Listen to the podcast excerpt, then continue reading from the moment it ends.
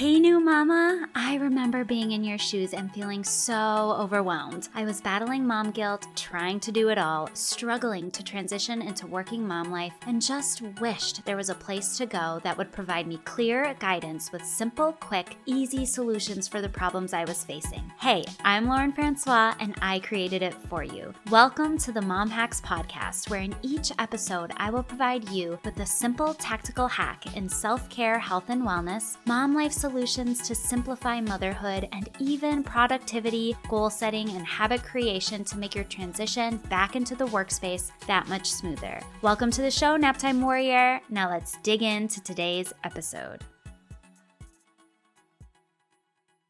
Here we go again, you guys. This is our last episode in our Twin Mom series, and today we're talking twin toddlerhood with my good friend and twin mom of two beautiful 22 month old boys, Darcy Krinsky. Darcy is a full time working mama of twins who understands the challenges of balancing professional dreams with the ever changing chapters of motherhood.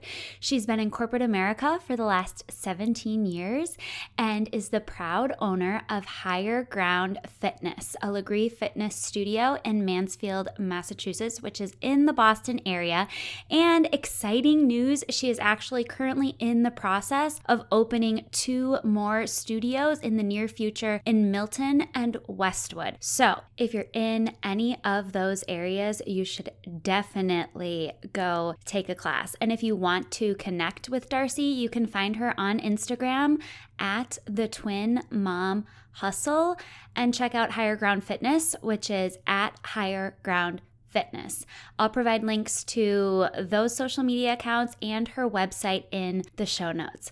But you guys, what I love most about Darcy is she chooses to live life with passion and she believes that the long lasting memories for a family are centered around laughter.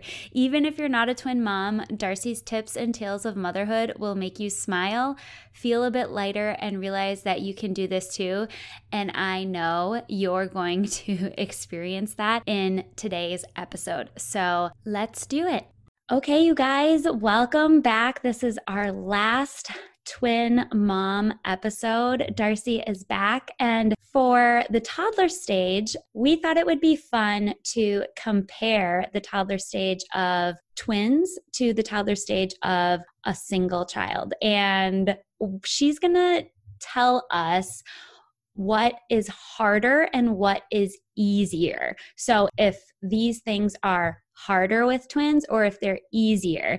And I got a peek at some of these topics, and I think you're going to be surprised because I was surprised with some of her answers. So, the first thing we are going to dive into is mealtime and eating out. So, Darcy, is that harder with twins or is it easier with twins? Oh my gosh, mealtime is so much harder with twins. It is tough. It's hard because they play off of each other. They're at the same exact age and they giggle at, you know, the, the silliest things right now. So if one takes the ketchup and smears it on its face, the other one starts giggling and then takes the ketchup and smears it on its face. If one of them throws their plate off of the table, the other one's going to throw off their plate on the table. And I have tried so many different things now of, okay, well, letting them sit at the table then so that they're not in their high chairs and they're actually sitting on like a bench at our table. Well, you know, one gets too close to the other, which can happen with any kids. But now you have these little weebly bodies that aren't completely in control of themselves yet. And now what you thought was going to be like a happy family dinner, one kid pushes the other kid off the bench and now one falls over, hits his head, and the other one's throwing the food on him. So mealtime at home is really hard, but oh my gosh, if you want to talk about what's harder, going out to dinner. Like we just can't do it right now because they want to move, like any toddler does want to move. But again, they play off of each other. So my boys right now are into like screaming and just screaming to scream. And if you have one baby, you can kind of pick that baby up and you can walk out of the restaurant and the rest of the family and all of the other patrons at the restaurant go back to enjoying their dinner. Now it's like one baby screams and the other like goes to a little bit higher of an octave level and screams higher and louder. And then the other one like claps for him and starts to scream even louder. And now it's like the symphony of our chaos is like looked at by every single other person in the restaurant. The food is all over the floor and the kitchen, the restaurant is just begging us to leave. So while the craziness of mealtime at home is nutty, it's at least nuttier in the confinements of our own space. So not that I'm discouraging any twin mamas not to take their kids out, but like Yelp a really, really kid friendly restaurant before you venture out with them. I can totally, I totally agree. It has to be harder because I have two kids now and they're 18 months apart and my daughter who's younger feeds off of my son. Like if my son does something at the dinner table she'll do it now too. And i'm like dude look like your sister is just repeating what you're doing. Like stop. And we don't go out to eat either. So when we had one we actually did go out to eat a lot especially in his first year because you have two parents one child. It was it really was pretty easy but now that we have two, it's so funny. So many people around us were like, "Oh my gosh, when COVID hit, like we can't go out to eat and and all of this stuff." And we were like, "We never go out to eat anyway." We were like, "Our life hasn't changed at all. We just stay home." And how old are your twins right now? They are 22 months old. Okay. two in November. So that is right around my daughter is going to be two in a week. So she's 23 months old. So they're almost the same age. And I swear it's the hardest age to take kids out. Once they get two and a half, three, it gets way easier. But that like 15 month to two and a half year old phase they just they don't they don't sit still they want to get into everything they want to walk around they want to touch everything they throw everything on the floor and it's just like oh my god just ignore us. I'm like, just ignore us. But I love how you were like, if one screams, the other screams at a higher octave. And they scream just to scream. That's just, that totally is twin life. it's toddlerhood. That's toddlerhood to a T. Okay, so next one learning manners. Do you think that's easier as a twin mom to teach, or do you think it was easier for me as a mom of one? So this one I actually think is easier because again, doing like off of point one with mealtime, they feed off of each other. So what I've really used is trying to get them to recognize what the other person is doing and like realize empathy and understand like sadness from the other one and teaching it that way. So sharing has been pretty, I don't want to say easy because I don't know if anything in parenting is truly easy, but it's been one of the more fun things to work on because you have a practice partner right there all the time with you. And of course, they're going to rip each other's things out of each other's hands constantly. So we've chosen to really use it as an opportunity every single time to like, no, stop, look at Chase. He's sad. Go share the toy with him. And then really use it as like a joyous moment to clap for them after they've done that. And for my kids, of all the things that they're not doing, this is one of the things that they get happy about doing. Now Chase will walk over and give Zach a toy if he knows it's his favorite toy. And it's proactive sharing they're doing. And, you know, just in general, like other things besides sharing as well of like giving a hug goodnight, you know, like most parents, you know, hopefully are going and saying like goodnight to their babies and giving a hug or, or something, whatever shows emotion and love to them.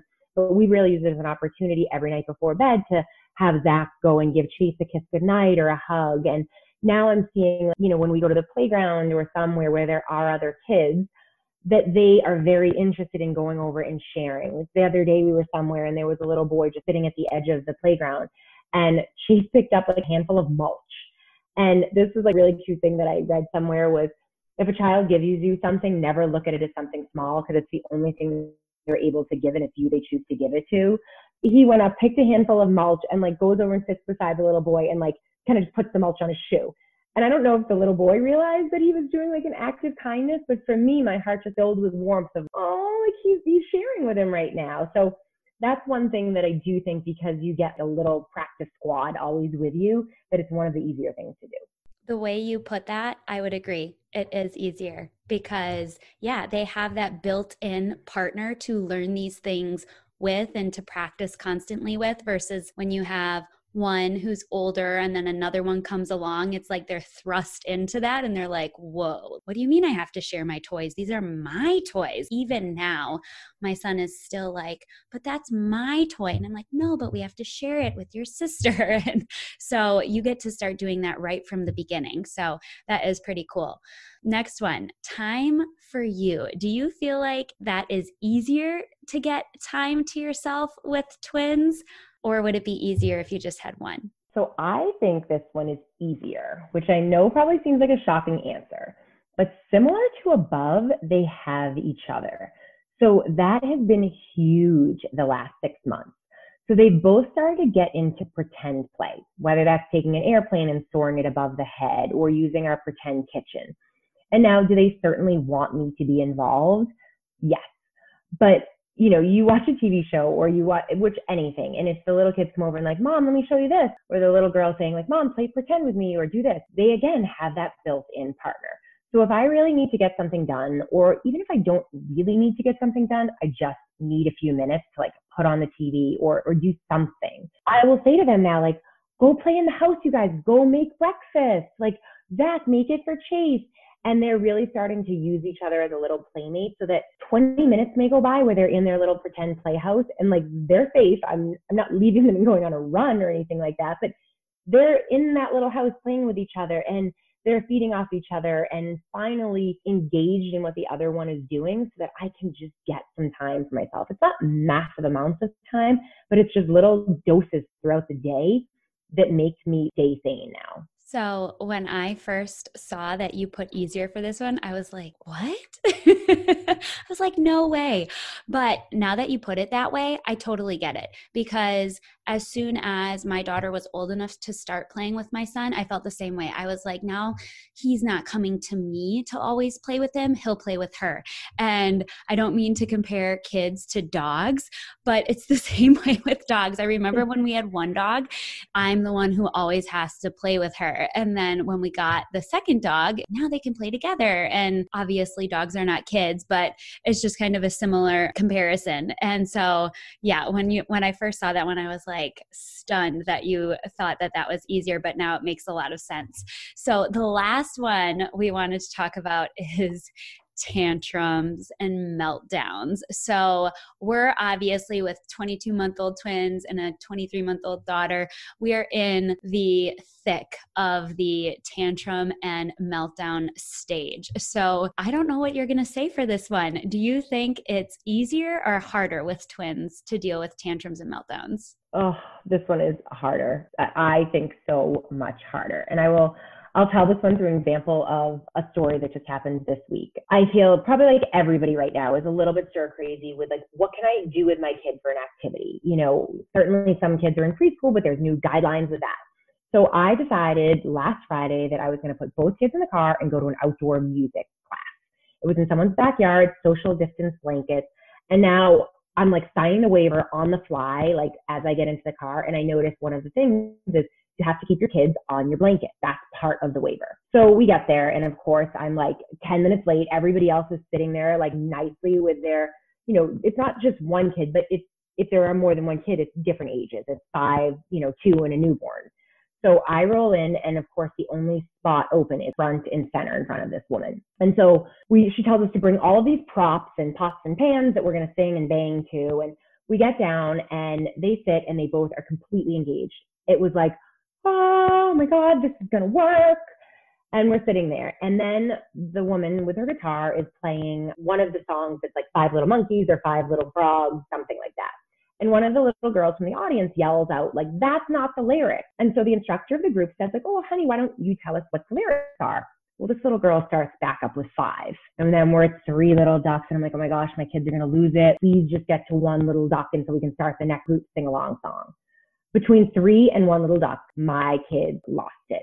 Now there are so many little like tantalizing things. There's a swing set in the back of this woman's backyard. There's cars passing by on the street.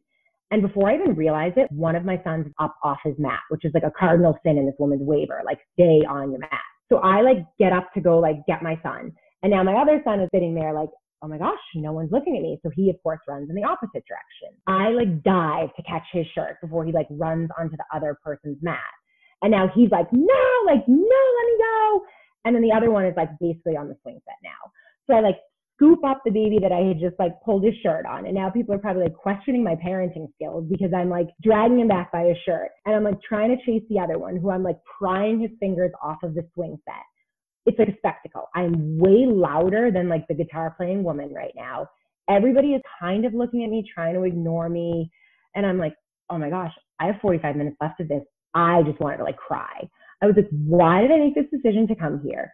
This is crazy. I'm never doing this again alone. And it was just like, I just wanted to curl into a shell. And not that I'm saying it would have been easier with one baby because toddlers have tantrums, but I could have picked one baby up, walked out of the backyard, got the baby composed, and come back. It was like we were creating our own music class in the back of this backyard. And I just had to go with it because what else was I going to do in that moment? So my answer is harder. Oh my God, I'm dying because I've been there. you have like such good intentions and you're like, we're going to do this and it's going to be so fun. And you get there and it just, it's, it is, it's a spectacle. I'm, you're just like, everybody's looking at me. I have no idea what they're thinking. They're probably like, she can't control her kids. it's just like disaster. Yeah. And you're like, couldn't it have just, oh, I just wanted it to go so well. we have pots and our pans in our kitchen. Like, why didn't we just bang them on the floor? It would have been so much easier. So, my question is when one throws a meltdown, does that usually entice the other one to throw a meltdown too? Or are they like completely separate? They don't coincide? So, luckily, at least for me, it's usually so much of a spectacle when one is tantruming that the other one, at least for a couple of seconds, will sit there and look in awe of like, what is, what's he doing? Like, what got him so upset? And then it depends. Like, if we're at home, usually I can like mitigate it, give the one who's having a tantrum like a toy or put him in this, you know, a different environment to like calm him down before the other one goes. But if we're in public and I don't have like our normal surroundings, super challenging, like a supermarket, or like, you know, if one picks up a pepper and I'm like, don't touch all the fruit, the other one wants to touch like the strawberries. And then I'm trying to pry strawberries and peppers out of two toddler hands and I just smush the fruit and attempt to buy it. It's usually it's only one if we're home. If we're out, if everything's shot. Because I just envision one melting down and then the other one like joining in. like, I can barely deal with one toddler melting down. Although sometimes I don't know if it's a boy girl thing or if it's just a first child, second child thing, but my daughter's meltdowns bother me way less than my son's did. But I don't know if it's just because I'm more relaxed about it because it's the second time around or if it's different because it's a boy and a girl. But meltdowns yeah. are just the most fun thing ever. So I know you have a couple twin toddler tips that you want to give as well. So I'll let you dive into those. All right. So, first tip is there is truth to you will have a favorite child. And it's whatever one is being the best behaved at that moment, kind of like off of your point you just said. And it's kind of funny, but it's kind of true. I mean, one day I'll be like, oh, oh my God, Chase, he's such an angel. He's like the easiest kid. And the next day I'm like, honestly, Chase, oh my God, Zach is just so good. And what's and it's like every day is different. And I really do. At any given moment, I'm like, hands down, I have a favorite kid, but it changes daily. And that's all right to have that. Tip number two of toddlers bolt your furniture down to the wall way sooner than the parenting books tell you you need to. And the reason for that is you think of something like, okay, no way are they going to be able to reach the top of that yet. You would be shocked with twins how quickly they realize that the other one can be a stepping stool for them. So my kids were barely walking yet. And I ran to the into the bathroom. They were in my bedroom, and I came back, and they were both on my nightstand standing. And I was like, in one breath, I was like, "Oh my gosh, they're literally going to walk." Yeah, but they're going to walk right off the nightstand. They have got themselves into so many situations where I couldn't even get up into spaces where they have figured out to get. So get somebody, whether you guys hire somebody or whether you just use the kits that come with your furniture and make sure to bolt it on because we did even the other day, I had a small jewelry armoire that I considered small to me. It was about waist height, but the boys were like playing by it and one caught his shirt and then like grabbed the other one and the jewelry armoire fell. Luckily, it didn't fall on either of them, but that's like a real thing that kids get very hurt by furniture. And with toddlers, they just learn to experiment and roughhouse so much earlier with each other. So both sit down quick. Okay, tip number two is if you listen to Lauren and I's first conversation about not buying newborns two of everything, I take that back when you get to toddler stage.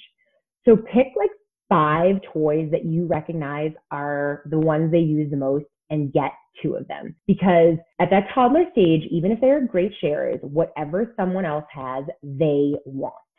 So if you have that little spinny seat toy and the first day you get it, they both love it, order one that night because the next day is either going to go really good or really poorly if less you have two. So they just want everything the other has. And then the last point here is, and it kind of goes back to the story with the music class. In my head, I was like, oh my God, I'm the worst. Everybody's looking at me. As much as I thought I was crazy for taking them out, there must have been like four or five mothers that stopped me at the end of the class and was like, oh my gosh, you are amazing for even attempting this.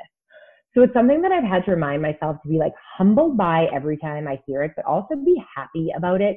That like, yes, I did have the courage to take them both out. Did it go according to plan? Not at all, but at least I tried it. And I think that's one thing that from a mom of like single versus a mom of twins, it's like you as a twin mom don't see the difference. But when you're out somewhere picking up both kids, having the strength to hold like 30 pounds in each arm, like you are amazing. And I think that we all have to like give ourselves the reminder that like we're trying and we are doing our best. And what you might not be able to recognize or see in yourself, other people see so clearly. So if you are a twin mom and people say like, wow, you're amazing, take a moment to realize you are. I agree. You are amazing because I know whenever I'm out and I see it happening with twins, I'm always like, oh my God, that is, I'm always like, I don't think I could ever do it. Although if I was you know thrust into that situation of course you would do it but we're always hardest on ourselves aren't we? Like we always pick ourselves apart. We're always like oh my god i'm messing it up. I'm not doing great. Like everyone's staring at me when in reality most of the other moms around us are like holy crap she is doing such a phenomenal job. I could never do that so this has been so much fun. Thank you, thank you, thank you so much for coming on and sharing all of your twin mom advice because I know it is very different and you've proven that it can be very, very different than having one child. And I don't have any experience in it. And I know that you are such a phenomenal mom. You're also a full time working mom. And maybe we'll have Darcy back to do an episode all about juggling career and twin toddlers as well, because I'm sure that has its own set of challenges. But I just wanted to say thank you so much because I know that the information that you shared is going to help so many twin moms out there. So Thank you. Thank you so much. It was so fun being on. Appreciate it. Okay, Mama, real quick before you go, if you found value in today's episode, please subscribe, share this with your friends, and leave me a review. Leaving a review is so simple. I didn't know how to do it either, so I'm going to walk you through it. All you have to do is whatever app you're listening to this podcast in, find my show, scroll to the bottom, you'll see stars, and with those stars, you can leave me a rating and review. I'd love you so much for taking the time to do this, and each week I'll be sharing a review of the week because I want to shout you guys out. In all honesty, the reviews are what help this podcast get into the hands of other new mamas. Okay, I'll let you get back to your day. See you next time.